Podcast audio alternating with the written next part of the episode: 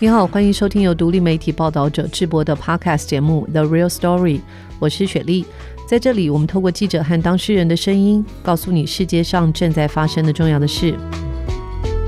我现在人在瑞典的哥特堡 Gothenburg 这个城市，这个是瑞典的第二大城，它位在狭长瑞典的西南边。我们知道第一大城是他们的首都斯德哥尔摩。来到 Gothenburg 呢，是准备参加9月下旬的国际记者调查大会，这里会涌进2000位来自世界各国的调查记者。那飞越了8000多公里，有机会来到瑞典要做什么呢？我并不是去 H&M， 也不是去逛 IKEA 或者是 VOVO 车厂，当然这些品牌还有我们常听到的 Spotify 都是来自瑞典。那这回来到瑞典，除了参与这场国际调查记者的会议之外，也难得的拜访了住在瑞典的台湾作家吴媛媛。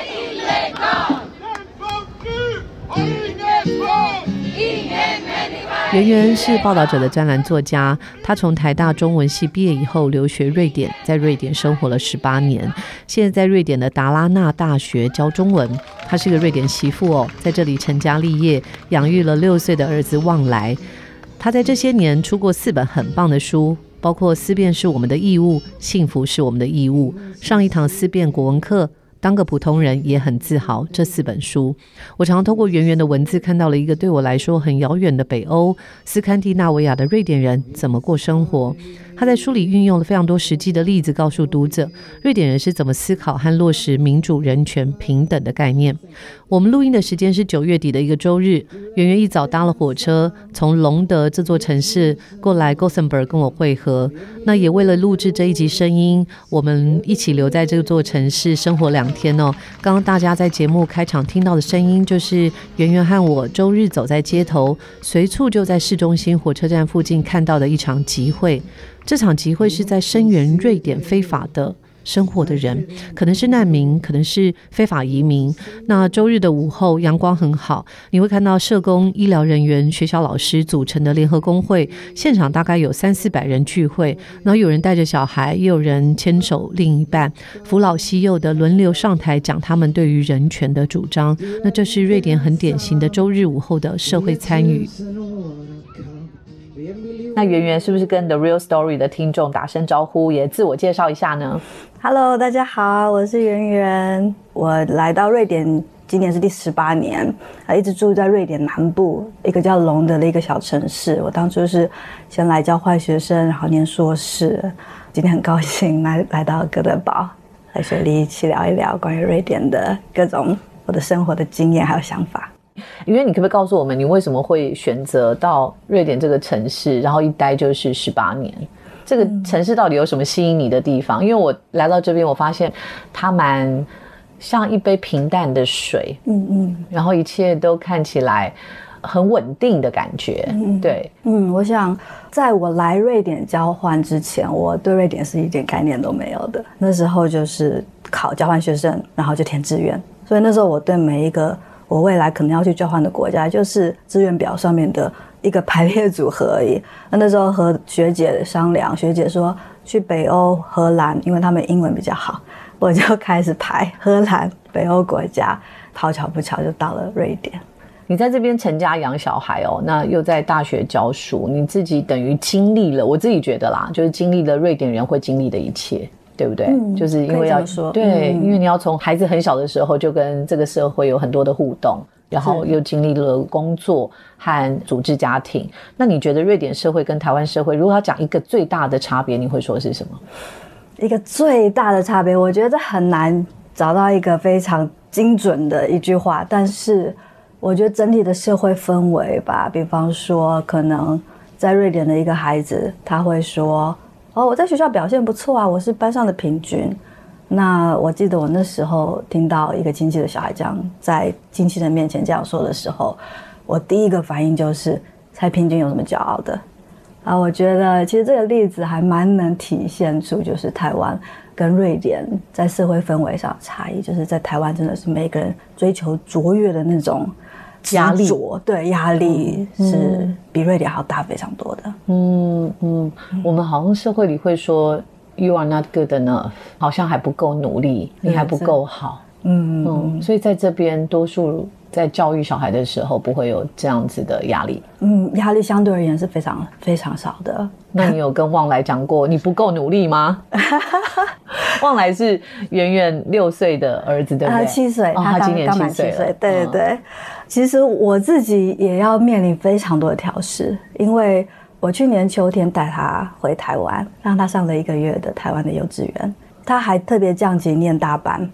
结果他所有同学都已经会26个英文字母，嗯，他不会字母。在瑞典的，他们叫学前班，叫0年级，他们是2个礼拜学一个字母。真的吗？对，然后就是花1整年的时间把字母全部学完。嗯，对啊，然后那时候我先生卡勒他还开玩笑说：“完蛋了，你要去台湾6个礼拜。”你以后看书，你3个字母一定都认不懂。对，所以他这1个月在台湾上的幼稚园大班，对于旺来有什么样巨大的影响吗？他觉得太多学习了，嗯，所以他每天都在数说：“妈妈，我还有几天要去幼稚园。”他不想去是吧？他也不是抗拒，可是他想说，啊，还剩8天，还剩7天，他在倒数，因为他可能觉得应该有更多玩耍的时间。哎，那我有一点觉得矛盾，就是说，如果瑞典人的英文普遍这么好，可是他们其实从小学开始并没有在赶进度的状态，是那为什么他们英文还这么好？当然，他们有先天的优势，因为他们都是 Germanic 语言的家族，日耳曼语系啊，所以瑞典语和英文其实在形式上是很相似的。哦，对啊，然后现在也有很多的媒体啊，他们可以接触到好多 YouTuber 啊，然后游戏也全部都是英文。哦，所以相对容易很多，就是真的把一个语言放在一个语境当中。对对啊对啊。了解。你知道我在这边才刚到2天，我觉得最大的差别就是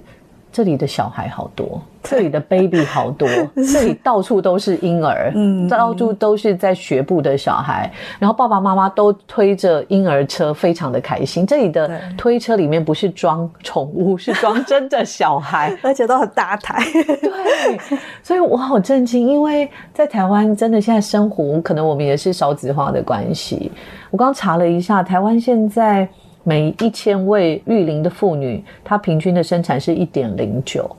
在瑞典世界最低。对，然后在瑞典是 1.88。 嗯，所以我周围，我今天才来不到第2天，我感觉全部都是小孩耶。是啊，在瑞典我觉得生育相对而言真的是容易很多。嗯，他们不需要预先烦恼，或者是觉得自己还准备的不充足，因为一方面他们有非常充足的育儿假，嗯，爸爸妈妈可以分配18个月，然后接下来小孩开始上幼儿园都是免费的，小孩从幼儿园一直到大学，学习还有医疗都是免费的，所以相对而言就是在育儿上的花费，嗯，是跟台湾比较是非常非常小的。所以有16个月的时间，不包括周6、周日，这样加起来，如果把周6、周日加进去，就会有1年半的时间，父母可以全心全意的陪伴小孩。哇，真的是蛮重视教育和家庭健全的。那听众朋友对于瑞典小孩很幸福，以及瑞典作为一个福利国家对公民有很多的照顾哦，这个大家可能比较熟悉。但是我和圆圆最想要跟大家分享的是另一个在瑞典以及在许多民主国家正在发生的事，就是社会整体怎么看待进步价值，就是对于各种人权的照顾的这件事情，以及对于进步价值的一种反扑。尽管瑞典社会已经很平等，每个人都不一样，希望包容异己，但社会上近年发生很多极化的情况，包括在瑞典有烧可兰经，对于不同宗教的不包容行为。但多数瑞典人对于平等的信念，对于弱势族群的共情和照顾，我们就来走到街头来感受一下。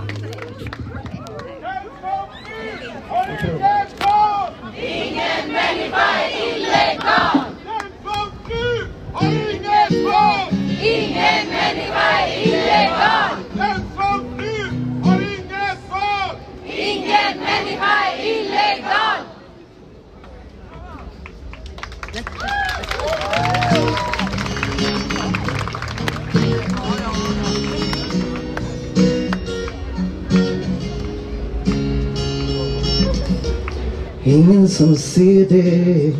sin mörkräddning om dig. Ingen som ser hur det tar dig.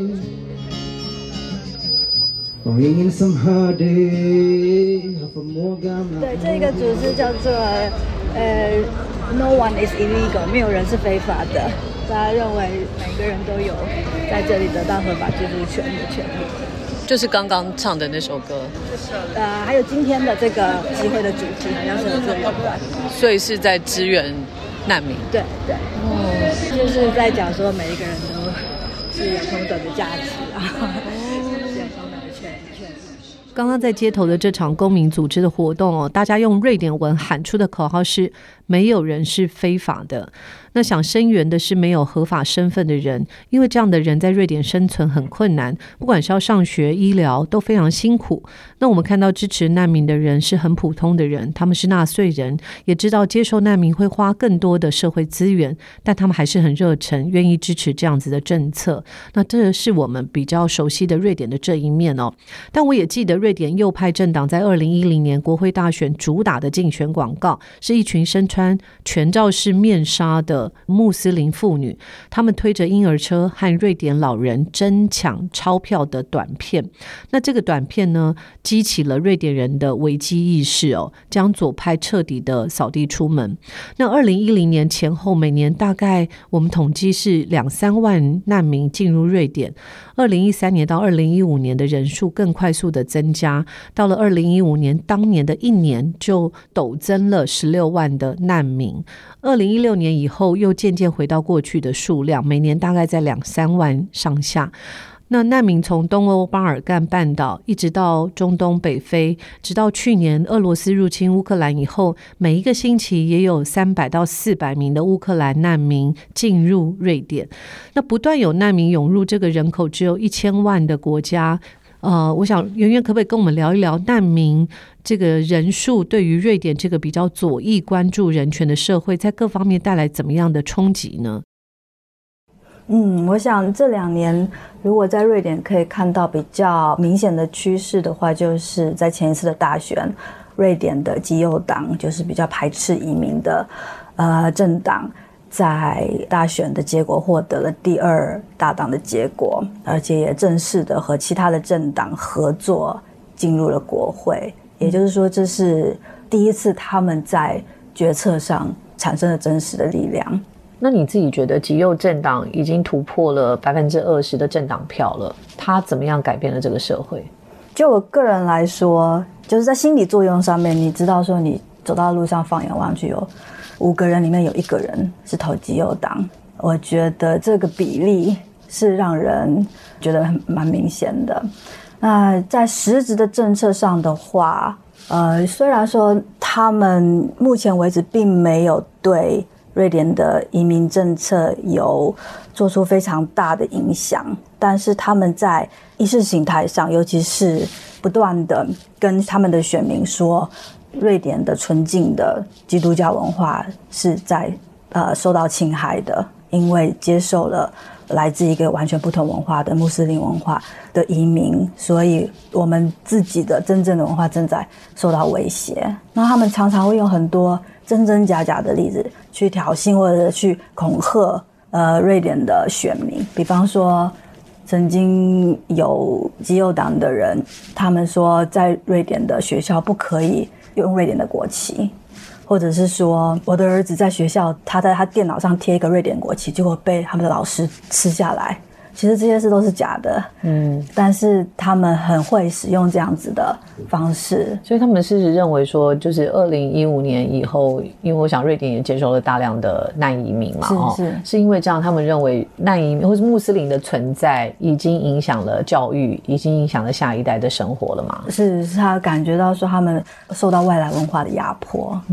但这些都是假消息嘛。因为你刚刚讲到老师撕掉，对，我就比较好奇那个意思是什么？那个是都是假的，在学校是完全没有类似这样的校规，正常老师不可能做这样的事情。但是如果你问我说瑞典的文化是不是受到穆斯林文化的威胁，那这就有点难回答。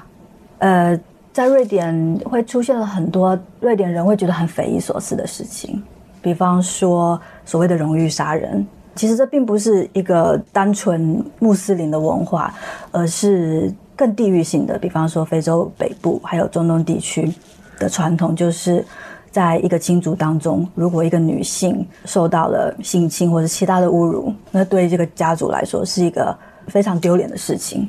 所以他们会对这个女性会使用暴力，会进行迫害。那这些事情在瑞典的确是增加了非常多，虽然说这对瑞典人本身的社会并没有直接造成冲击，但是知道说这样的事情正在瑞典的国家境内发生，我觉得也是对他们来说是一个很难想象的。嗯，所以就是文化的接触和交融之后，的确会看到彼此的样子，这也是真实发生。所以在瑞典的确发生过，就是穆斯林社群里面，或者是你刚刚说的非洲社群里面出现荣誉杀人的事件。是，了解。其实为什么今天要谈这个事情哦？就是说瑞典是一个它的文化里面是深厚根植着正义平等的一个国家。那我们自己在看到过去10年，不管在美国甚至在法国或者是台湾，这些民主国家都遭遇到进步价值的被反扑嘛，有人会开始讲说平等啊，社会正义是政治正确，政治正确好像变成不是太正面的字眼，那我们在简称政治正确就是 PC Political Correctness。 圆圆也很关心台湾的状况，台湾今年5月的时候就有一个台大经济系的学生，他在选举公报上，这组候选人的政见就引发轩然大波，他的内容涉及了对女性、性少数和原住民群体的强烈的歧视，其中的一个政见就是说原住民侨生、体育生的入学名额要减少，或者是 A 罩杯以下女生的国防必修要修2学分，他们就嘲笑这种所谓我们认为的进步价值，认为说对于原住民或者是女性的积极的一些处遇和保障是不公平的哦。当然不止在台湾啦，包括在美国有更多的例子。所以我自己这半年我发现就有很大的差别，譬如说我遇到的在台湾的人，就会有人会跟我直接表明立场说，我跟你说我不是 woke，那我不是觉醒的人，好，那我不是 PC， 所以 PC 和觉清、觉醒对于这两个字抱持很不以为然的态度，明白告诉你说你不要强求我做到进步价值，这样子的人我自己的体感是在增加的。当然我这个体感不代表就是一个平均数哦，所以我想要问一下那个好奇，就是圆圆在瑞典平权概念的，因为它的时间应该要比美国、台湾还有世界民主国家都要早，那瑞典人怎么看待和理解 PC 和觉醒这两个词？这几年有变化吗？我觉得如果说政治正确有一个光谱的话，从不够政治正确一直到过度政治正确，我觉得大家都是在寻找一个平衡点。你必须要有一点敏感度，但是你也不能够太害怕的去讨论这些事情。那在瑞典我觉得就光谱上来说，一般来说是比台湾人更政治正确的，有很多事情都是我到瑞典之后才学到说，我可能必须要注意我的言行。比方说有一次在和同事聊天，然后那时候我们就讲说，最近火车常常误点，然后同事又说，对对对，最近又发生了那个铁轨的电缆被偷到的事情。这个铁轨电缆呢，因为它是用铜做的，那这个铜这种金属在黑市是非常值钱的。那一般来说在瑞典，这样子的黑市还有这样的犯罪都是以移民族群为主，那过去可能是瑞典早期的移民，就是来自巴尔干半岛或是东欧的移民。那现在呢，最主要从事这类犯罪的人呢，是吉普赛人或者是这个罗曼人，因为申根签证生效之后，有很多来自欧洲各地的罗曼人都可以拿着申根签证到瑞典来。罗曼人跟吉普赛人的差别可不可以稍微跟我们讲一下？好的，因为吉普赛人其实并不是一个正确的称谓，因为那时候人会觉得说他们是从埃及来的 Egypt， 然后就他们吉普赛人，但是其实不正确的，因为他们其实是来自印度的一种族群。嗯，所以现在已经证明为罗曼人。嗯，所以在你跟同事谈到这件事的时候，你说了什么？然后很不政治正确。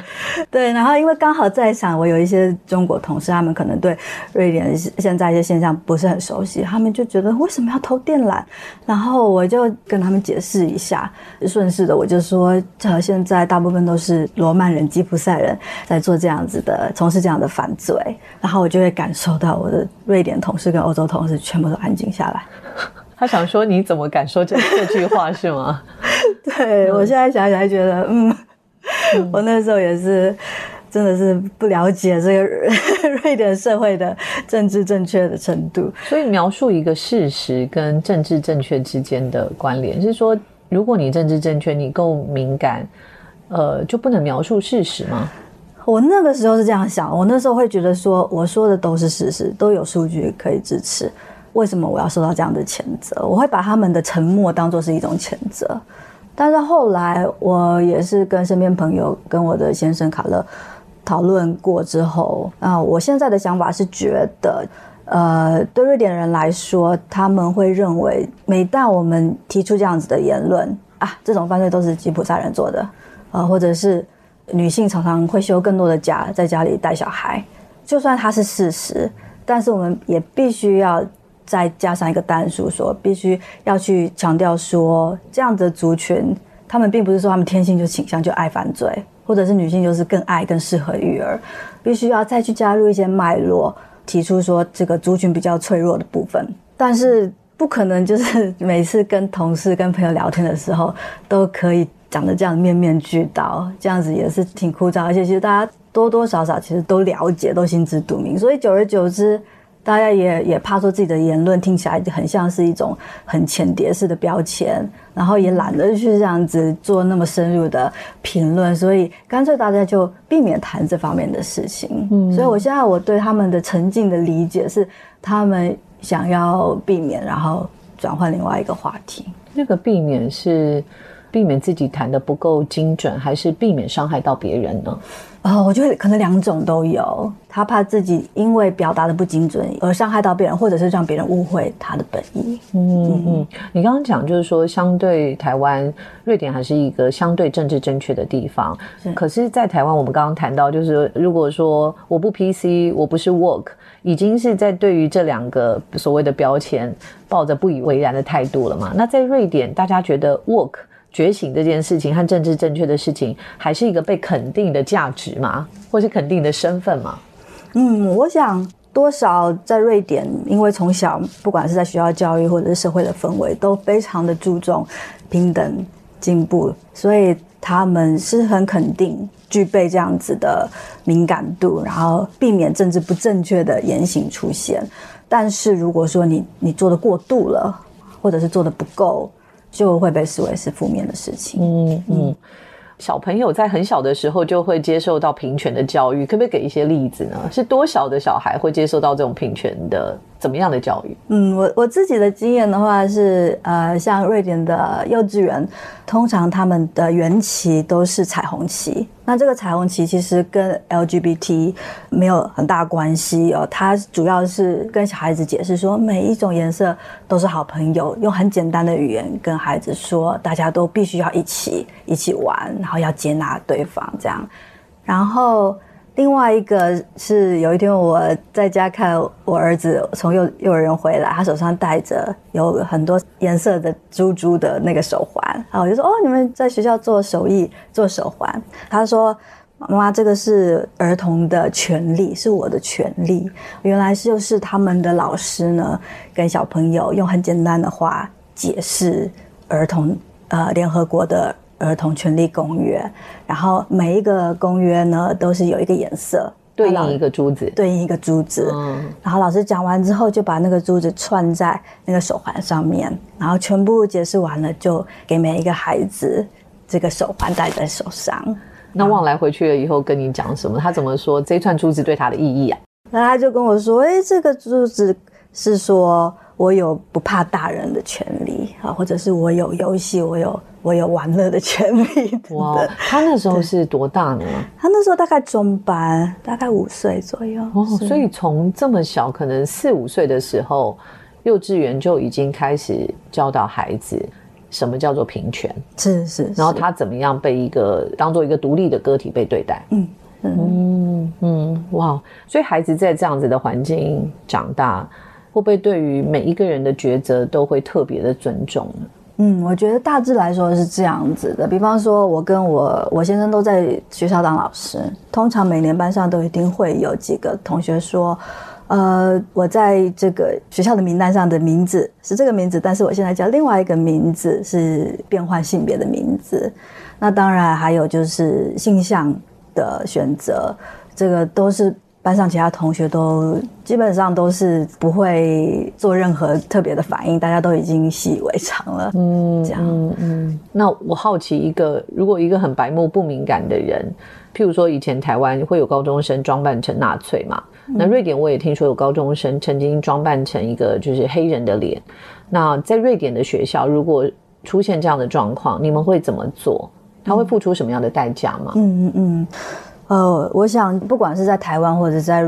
瑞典，高中生扮成纳粹、扮成黑人，这都是出于孩子他们可能必须的知识背景不充足，所以他们会做出这样的行动。比方说在瑞典的高中生，他们是音乐班的学生，那他们只是单纯的很喜欢一个黑人的爵士乐团，他们在表演的时候就把脸涂黑，那他们完全不知道说在美国，在黑奴的历史比较深刻的地方，这样做是非常不被接受的。可能瑞典整体社会因为在这个黑奴的交易，不管是交易或者是使用上，都没有像美国没有这样的背景，所以整体社会是敏感度是没有那么高的。所以那时候学校也没有发现这样不对，还放到 Instagram 上面。结果有一位就是非裔的学生看到了，同一个高中的非裔学生就觉得怎么可以这样，那他的反应就非常的激烈，然后也寻求瑞典的非裔族群的权益的协会来进行谴责啊，或者是看有什么方法可以弥补这样子。对，那最后是怎么解决的？最后我想瑞典的学校基本上还是会倾向于以教育的方式，学生在这方面的背景知识不足的话，就给他们更多的背景知识，让他们知道说为什么这样做是不被接受的。我们刚刚谈到平权教育但是我在你的书里面曾经看到你写敏感教育，就是说在学校里面和家庭非常重视对孩子的敏感教育。那我想知道敏感教育是在教什么，它跟平权教育有什么不一样？敏感教育的话，就是去察觉到社会还有生活当中那些权力的不对等，还有微歧视吗？对，歧视的，还有就是我们每天在使用的语言，或者是我们思考模式当中，有一些其实歧视的潜台词在。我觉得一个蛮有趣的例子就是每一年的妇女节，很多学校他们都会举办女性日。那在这个女性日这一天，所有的科目的老师都必须要针对性别的这个议题来上课。那比方说可能一个国文课的老师，他就会请学生在日常生活当中去寻找说他们可以看到什么样的权力关系，或者是什么样的歧视的潜台词，他们可以从他们的同学说的话去找，或者是从广告啊，或者是政治人物的发言去找。那一天当中，大家在看或者是在听别人说话的时候，就会特别小心啊，特别的敏感这样子。有一个学生他发现说有一个洗衣精的广告，他在看 YouTube 的时候，他看到一个洗衣精的广告的主角居然是女的，居然是妈妈。他非常惊讶，他说在瑞典他从小到大没有看过任何类似的就是洗碗精、洗衣精的广告的主角是妈妈。他才发现原来那个广告是德国的广告。有的时候在 YouTube 上面你会看到来自各种不同的国家的广告。所以瑞典的洗衣机的广告是什么？瑞典的洗衣机广告就是爸爸妈妈都有，或者是干脆就是一个洗衣精的卡通人物之类的、哦、所以等于是国际妇女节这一天大家会来找茬，对，就是找说我们生活周遭有哪些是微歧视或者是不平等的元素，对对。然后另外一个例子是有一个学生，他就是脱口而出说哎、欸，你扣子掉了、欸、你回家让你妈缝一下嘛，然后大家这时候就有反应了，哈，为什么是妈妈缝呢、嗯、但是这时候说出这句话的学生也会觉得说哎，为什么我会不经思考就说出让你妈缝的。国际妇女节在瑞典是几月几号？也是3月8号，也是3月8号，对对。所以在3月8号这一天大家会特别紧张吗？在瑞典应该是已经相当平权了，嗯，可是还是可以找到各种蛛丝马迹，嗯，就是原来我们平权落实的还不够彻底、嗯，或者是这个节日的这样子的活动他想要让大家知道些什么。嗯，对，可以这么说，就是就算瑞典人觉得自己平权已经施行的再彻底，法律上前已经是完全平等，但是在文化当中我们还是会不假思索的会出现一些这样的潜台词，所以的确是会有很多察觉。嗯 嗯，在这样子教育下长大的小孩，他可能会特别重视别人的感受，也比较不容易冒犯到别人。但我好奇，在不同的世代生活在一起的时候，他们对于某一件事情会有不同的看法吗？我觉得这个世代之间是有差异的，像比方说我公公的那个世代，他们就不是在这样的环境下长大，所以他们就会比较常开一些不敏感的玩笑。比方说有一次我跟我公公还有我的先生还有他的几个兄弟在吃饭，那我们就聊到吉普赛人的信仰是什么，因为一般我们会把族群跟信仰做一个很紧密连接，犹太人跟阿拉伯人他们的信仰是什么什么，但是吉普赛人他们就比较没有这样子的紧密的关系。他如果说吉普赛人在穆斯林国家活动的话，他们就信回教，在基督教国家活动就是信基督教。然后这时候我的公公就说啊，不过吉普赛人的基督教只有9戒，不是10戒是9戒，因为他们没有不可偷窃这一戒对，所以他跟你一开始在你的职场里面开的玩笑是一样的，因为你们都知道具体的事实是吉普赛人的确偷窃的比例是比较高的，是，所以你公公才会说那个10戒里面其中有一戒不能偷窃嘛，对，他就说吉普赛人只有9戒，对对、嗯、结果就是你的先生和其他兄弟姐妹是怎么样，大翻白眼他就没有人笑，对啊。然后我公公也是觉得就觉得很不是滋味，觉得现在连开个玩笑都不行了。嗯，其实你刚刚讲到公公的这个例子，我想你公公应该他是相信这个进步价值的，只是他可能也很讨厌这种过度政治正确造成大家无法对话的状况，是吗？是，对啊，因为他本身他也是社民党铁票，然后左营的，然后他工会啊，然后常常会督促我们一定要参加工会，要参加这个租客联盟等等，所以他是在政治立场上绝对是信仰进步价值的，然后他只是觉得偶尔开个玩笑没什么关系。嗯嗯，那在瑞典会有所谓过度政治正确的危机吗？就是说我们知道瑞典整体社会是很包容进步价值的，嗯，但是会不会反而因为这种太强调进步价值，有时候也会有出现这种过度政治正确的恐惧呢？嗯，是是，我其实在瑞典这一代我们可以感受到，因为他们从小长大在这样的和平充满平等和爱的社会和教育中成长，然后被社会还有父母灌输这样子的意识形态，所以有一些学生有一些人会盲目的去追求进步价值，盲目的追求政治正确，甚至有老师他们会主张说移民他们之所以犯罪的比例过高，是因为移民他们在法庭上他们受到不公正的审判，虽然这个现象是绝对存在的，但是移民族群犯罪比例过高的主因应该不是这一个。那另外也会有就是过度政治正确的媒体会去曲解数据，会说来到瑞典的难民都是学历很高的，都是怎么样怎么样的，其实是和数据是完全不吻合的。就是说法庭上有不公平的审判是一定有的，但是移民犯罪率高的主因主要是什么呢？主要还是社会结构的问题，因为他们一方面比较难整合入瑞典的社会，所以常常是处于在社会边缘的情况，然后可能就是在受教育的时间还有社经地位等等的，都会造成他们本身或者是下一代更容易陷入犯罪的情况。所以意思是说，在瑞典这种非常重视进步价值的国家，而且进步价值已经是多数人的共识的状况下，反而会有一种少部分的极度的左交会盲目的追求政治正确。嗯，是有这样的人存在。嗯，那这样遇到极度的这种盲目追求政治正确，老师会怎么样教育他们呢？我觉得很多老师是这样，不是很多啊，有少数老师自己就是左交，尤其是社会科老师，他们自己就是从小就是愤青，然后左交率蛮高的。然后我先生和他的一些同事哦，他们也常常在开玩笑说，其实是这种盲目政治正确的老师制造出最多政治不正确的学生。怎么说？因为这些学生他们都可以看到说，这个老师已经是完全是盲目的在依循一种曲解事实的进步价值，所以这些学生他们反而会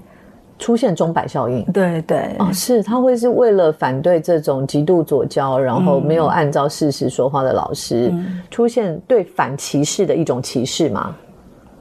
嗯，可以这么说，他们就会觉得，哎，这大人都讲的话都是只是很漂亮，只是冠冕堂皇而已，这样的感觉。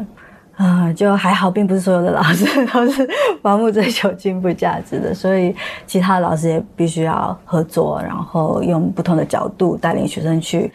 打开他们的世界，补充他们的必要的知识。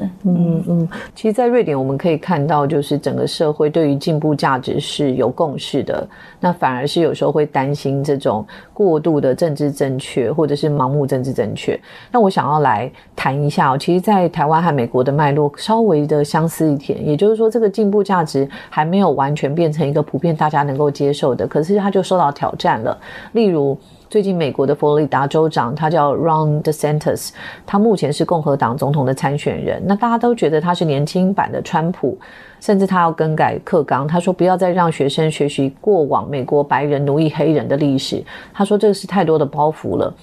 像他就说这个是 There is no place for woke culture, no place for PC， 他认为在佛罗里达州是没有任何空间是给觉醒的这个世代还有觉醒的文化。他们某种程度是在怀疑这样子过度，他们认为这样子的进步价值会危害到原来的生存空间。我觉得有一点像是说，我们在台湾偶尔会听到有人讲说，台湾现在也很平权啦，怎么还会有人在吃女权自助餐这样的质疑。在瑞典你们会有出现这样子的状况吗？会有极少数的人因为觉得不管是性别或者是种族的各种身份认同或者是资源分配，出现这种我自己的利益被剥夺了而进一步怀疑进步价值的情况吗？我觉得我可以想到一些例子，比方说在性别方面，瑞典的法律已经很周全的制定了性别之间的，不管是在职场、在教育各方面、医疗各方面的平等。所以在讨论性别平等或是不平等的时候，很多人会觉得说，这个法律已经这么周全了，如果今天再出现不平等的结果，比方说男性女性的收入不一样，或者是男性女性因为工作年数不同而导致女性的退休金更少，这些都是属于个人的选择，因为女性她们选择要留在家里育儿更长时间，或者是她们选择了收入没有那么高的工作。那另外有一派人会觉得说，在健全的法律的制度之后，我们还是必须要从社会的文化的脉络去看，为什么我们对性别会有这样子的期待，为什么女性会做出这样的选择。所以面对有一群人认为我们的法律已经那么平等了，那女性的薪资还是没有到达跟男性一样，那另外一派认为这是有文化和结构的问题，那在瑞典他们有没有更积极的做法呢？我想首先就是要先打破过去这传统性别框架，就是多鼓励男性育儿还有照顾的时间。比方说在瑞典的这个育儿假，过去是可以让爸爸妈妈自己分配， 18个月可以自己分配。对，后来我们发现说好多家庭都是爸爸只请1-2个月，所以政府规定好，现在爸爸一定要请3个月以上。是，这是一种方法，这是一种方法，所以就是用这样子的政策，一步一步让大家越来越跳脱过去的那种传统框架。那另外一个就是，比方说，某一些产业的收入比较高，有些产业收入比较低。那女性传统上我们会觉得她是比较适合照顾性质的。或是人文性质的、人文性质的、语言性质的，是是，在现代社会当中，这些科目就刚好就是收入更低的，所以有很多机构也在想办法，怎么样去鼓励女性能够更有自信啊，或者是更容易的踏入 STEM 产业。这其实也是和文化的框架有关，因为一直从过去到现在，你可能从来不会看到一个女性的科学家或者是一个女性的工程师，所以有很多这种既往的形象必须要被打破啊。所以比方说教育机构他们做了研究之后发现，其实女性在数学的答题上，他们并不是说他们答得不好，而是他们需要更多的时间，所以他们的做法就是他们延长所有学生考试的时间。那这经过研究会发现，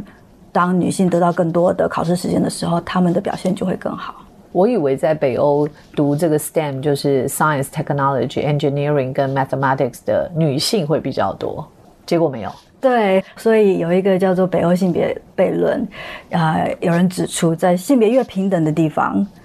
女性读 STEM 的人数就会越少。嗯，但是如果我们深入去探究这背后的原因的话，会发现其实很多印度女性选 STEM 科目背后最大的动机是经济，对，他们希望能够获得脱贫。对，是是是。除了你刚刚谈到的性别哦，那有没有其他的例子是在这个社会上还是有很少数的人可能因为怀疑进步价值而出现的反挫力量？那面对这种反挫，社会又是怎么样去回应的呢？嗯，我想到一个蛮有趣的例子是，在瑞典的几乎每一个图书馆，他们都有一个变装皇后说故事的时间啊。其实这个活动是来自于美国，就是美国的一个变装皇后协会，他们想要让孩子从小就是更加的包容和接纳各种不同性认同的人，所以他们就到图书馆和孩子们说童话故事啊。在瑞典，他们也就是模仿了这样子的模式，然后他们也会在说童话故事的时候会稍微质疑一下，就是过去这些传统童话故事当中的一些性别的一些这些偏见等等。然后那在瑞典呢，有少数人啊，他们就到图书馆去抗议了。我发现很多人都是因为这个抗议的活动上了新闻之后才知道说，哦，原来图书馆有这样的活动啊！我下次我带我小孩去听。对，然后因为这个抗议的新闻出现啊，所以在我的社区里面就有几个爸爸，他们就在有一次社区的一个派对的活动上，他们就真的是盛装打扮，就是完全变身成变装皇后，然后就是邀请孩子们一起到他们的社区听他们说故事这样子。嗯，他们想要给孩子什么样的教育呢？我想他们的用意就是也算是一种身教吧，他们自己男扮女装，给孩子看说，就是可能社会上会有不同的声音，有些人会因为你的性别的认同、性向的认同就否定你，说这个是不道德的、不自然的，但是我们应该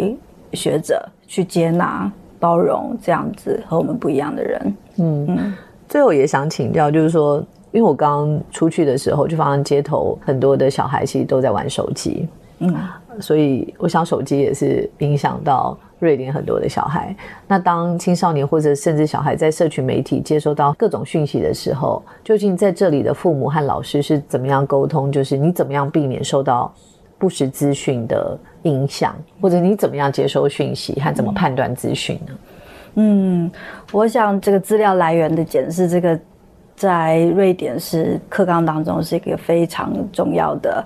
一个关键啊，所以它是分散在所有不同的科目当中，从历史科、社会科、国文科，你都可以看到他们不断的反复在练习。从几年级开始？从很小，因为我的小孩可能在幼儿园的时候他们看的漫画就会谈到说，哦，今天这个卡通人物他看到新闻然后觉得很害怕，就另外一个卡通人物说，哦，这个你确定是真的吗？当然就是更严谨的检视的原则和方法可能是从国中高中开始。嗯，要不要分享几个原则呢？它总共有四大原则。第一个是比方说有时间点原则，基本上离现在时间点越久远的越不太可靠啊。另外还有所谓的这个动机原则，你在读一个信息的时候，你必须要看看这个是谁写的，这个人他为什么要写这样的信息，他的立场是什么等等。嗯嗯嗯，所以这些会从孩子很小的时候就开始训练起，教给他们的能力。是，嗯，那除了这些资讯的判断，我记得你在几本书里面都有谈到，就是瑞典教育对于数字很敏感，嗯，然后对文字语言的敏感哦，好，甚至查证很重要。可不可以特别跟我们聊一下，为什么数字这么重要，然后对文字语言的敏感也这么重要？嗯，在瑞典的课纲当中有很多讨论的部分。所以他们不管是在教学还有在评量的过程当中，就是单纯的老师告诉学生一个知识，哦，学生把一个知识记下来，这样子的教学和评量的比例其实不高。更多的时间他们是在针对一个议题的讨论，不管是在哪一个科目都会有这样子的活动。那在不管进行什么讨论的时候，一个最重要的原则就是你必须要根据事实。所以要怎么根据事实呢？我想能够解读数据，能够解读数字，就是一个非常重要的能力。所以你在教育上，在学校里面教育下一代的时候，你通常会怎么样鼓励孩子或鼓励学生来表达自己，而不是用空洞的语言呢？嗯，我印象很深刻，我自己在瑞典的成人学校念瑞典高中的国文课的时候，我们常常要做辩论，常常要写辩论文。老师一直在提醒我们，你在讨论一件事情的时候，你不要讨论价值，你要讨论的是事实。啊，后来我也常常和我学生这样子说。记得以前在台湾常常在写作文的时候，第一段第一行都是说我觉得怎么怎么样，我认为怎么样怎么样怎么样。在瑞典的写作的时候是绝对不会这样子的。我认为男女平等已经很平等了，我认为男女平等是好的或是不好的，这些都是没有意义的，只是会变成一种空转而已。所以你必须要提出一个事实，这可能是一个数字，可能是一个现象，来证明啊你为什么认为，比方说现在目前的男女平等还不够，比方说在50年前当瑞典刚开始有爸爸妈妈共享的育儿假的时候，爸爸请假的总天数是爸爸妈妈这个总天数的5%。在经过50年以后，瑞典的政府不断的用各种的规定去强迫爸爸们你必须要在家带孩子超过3个月，一直到现在2023年才把爸爸请育儿假的天数比例达到了30%。好，所以看到30%这样子这么具体的数字，你就很难反驳说，我觉得现在男女平等已经很好了。嗯，所以就是会不断的提醒学生回到事实基础来讨论。嗯，那这个事情困难吗？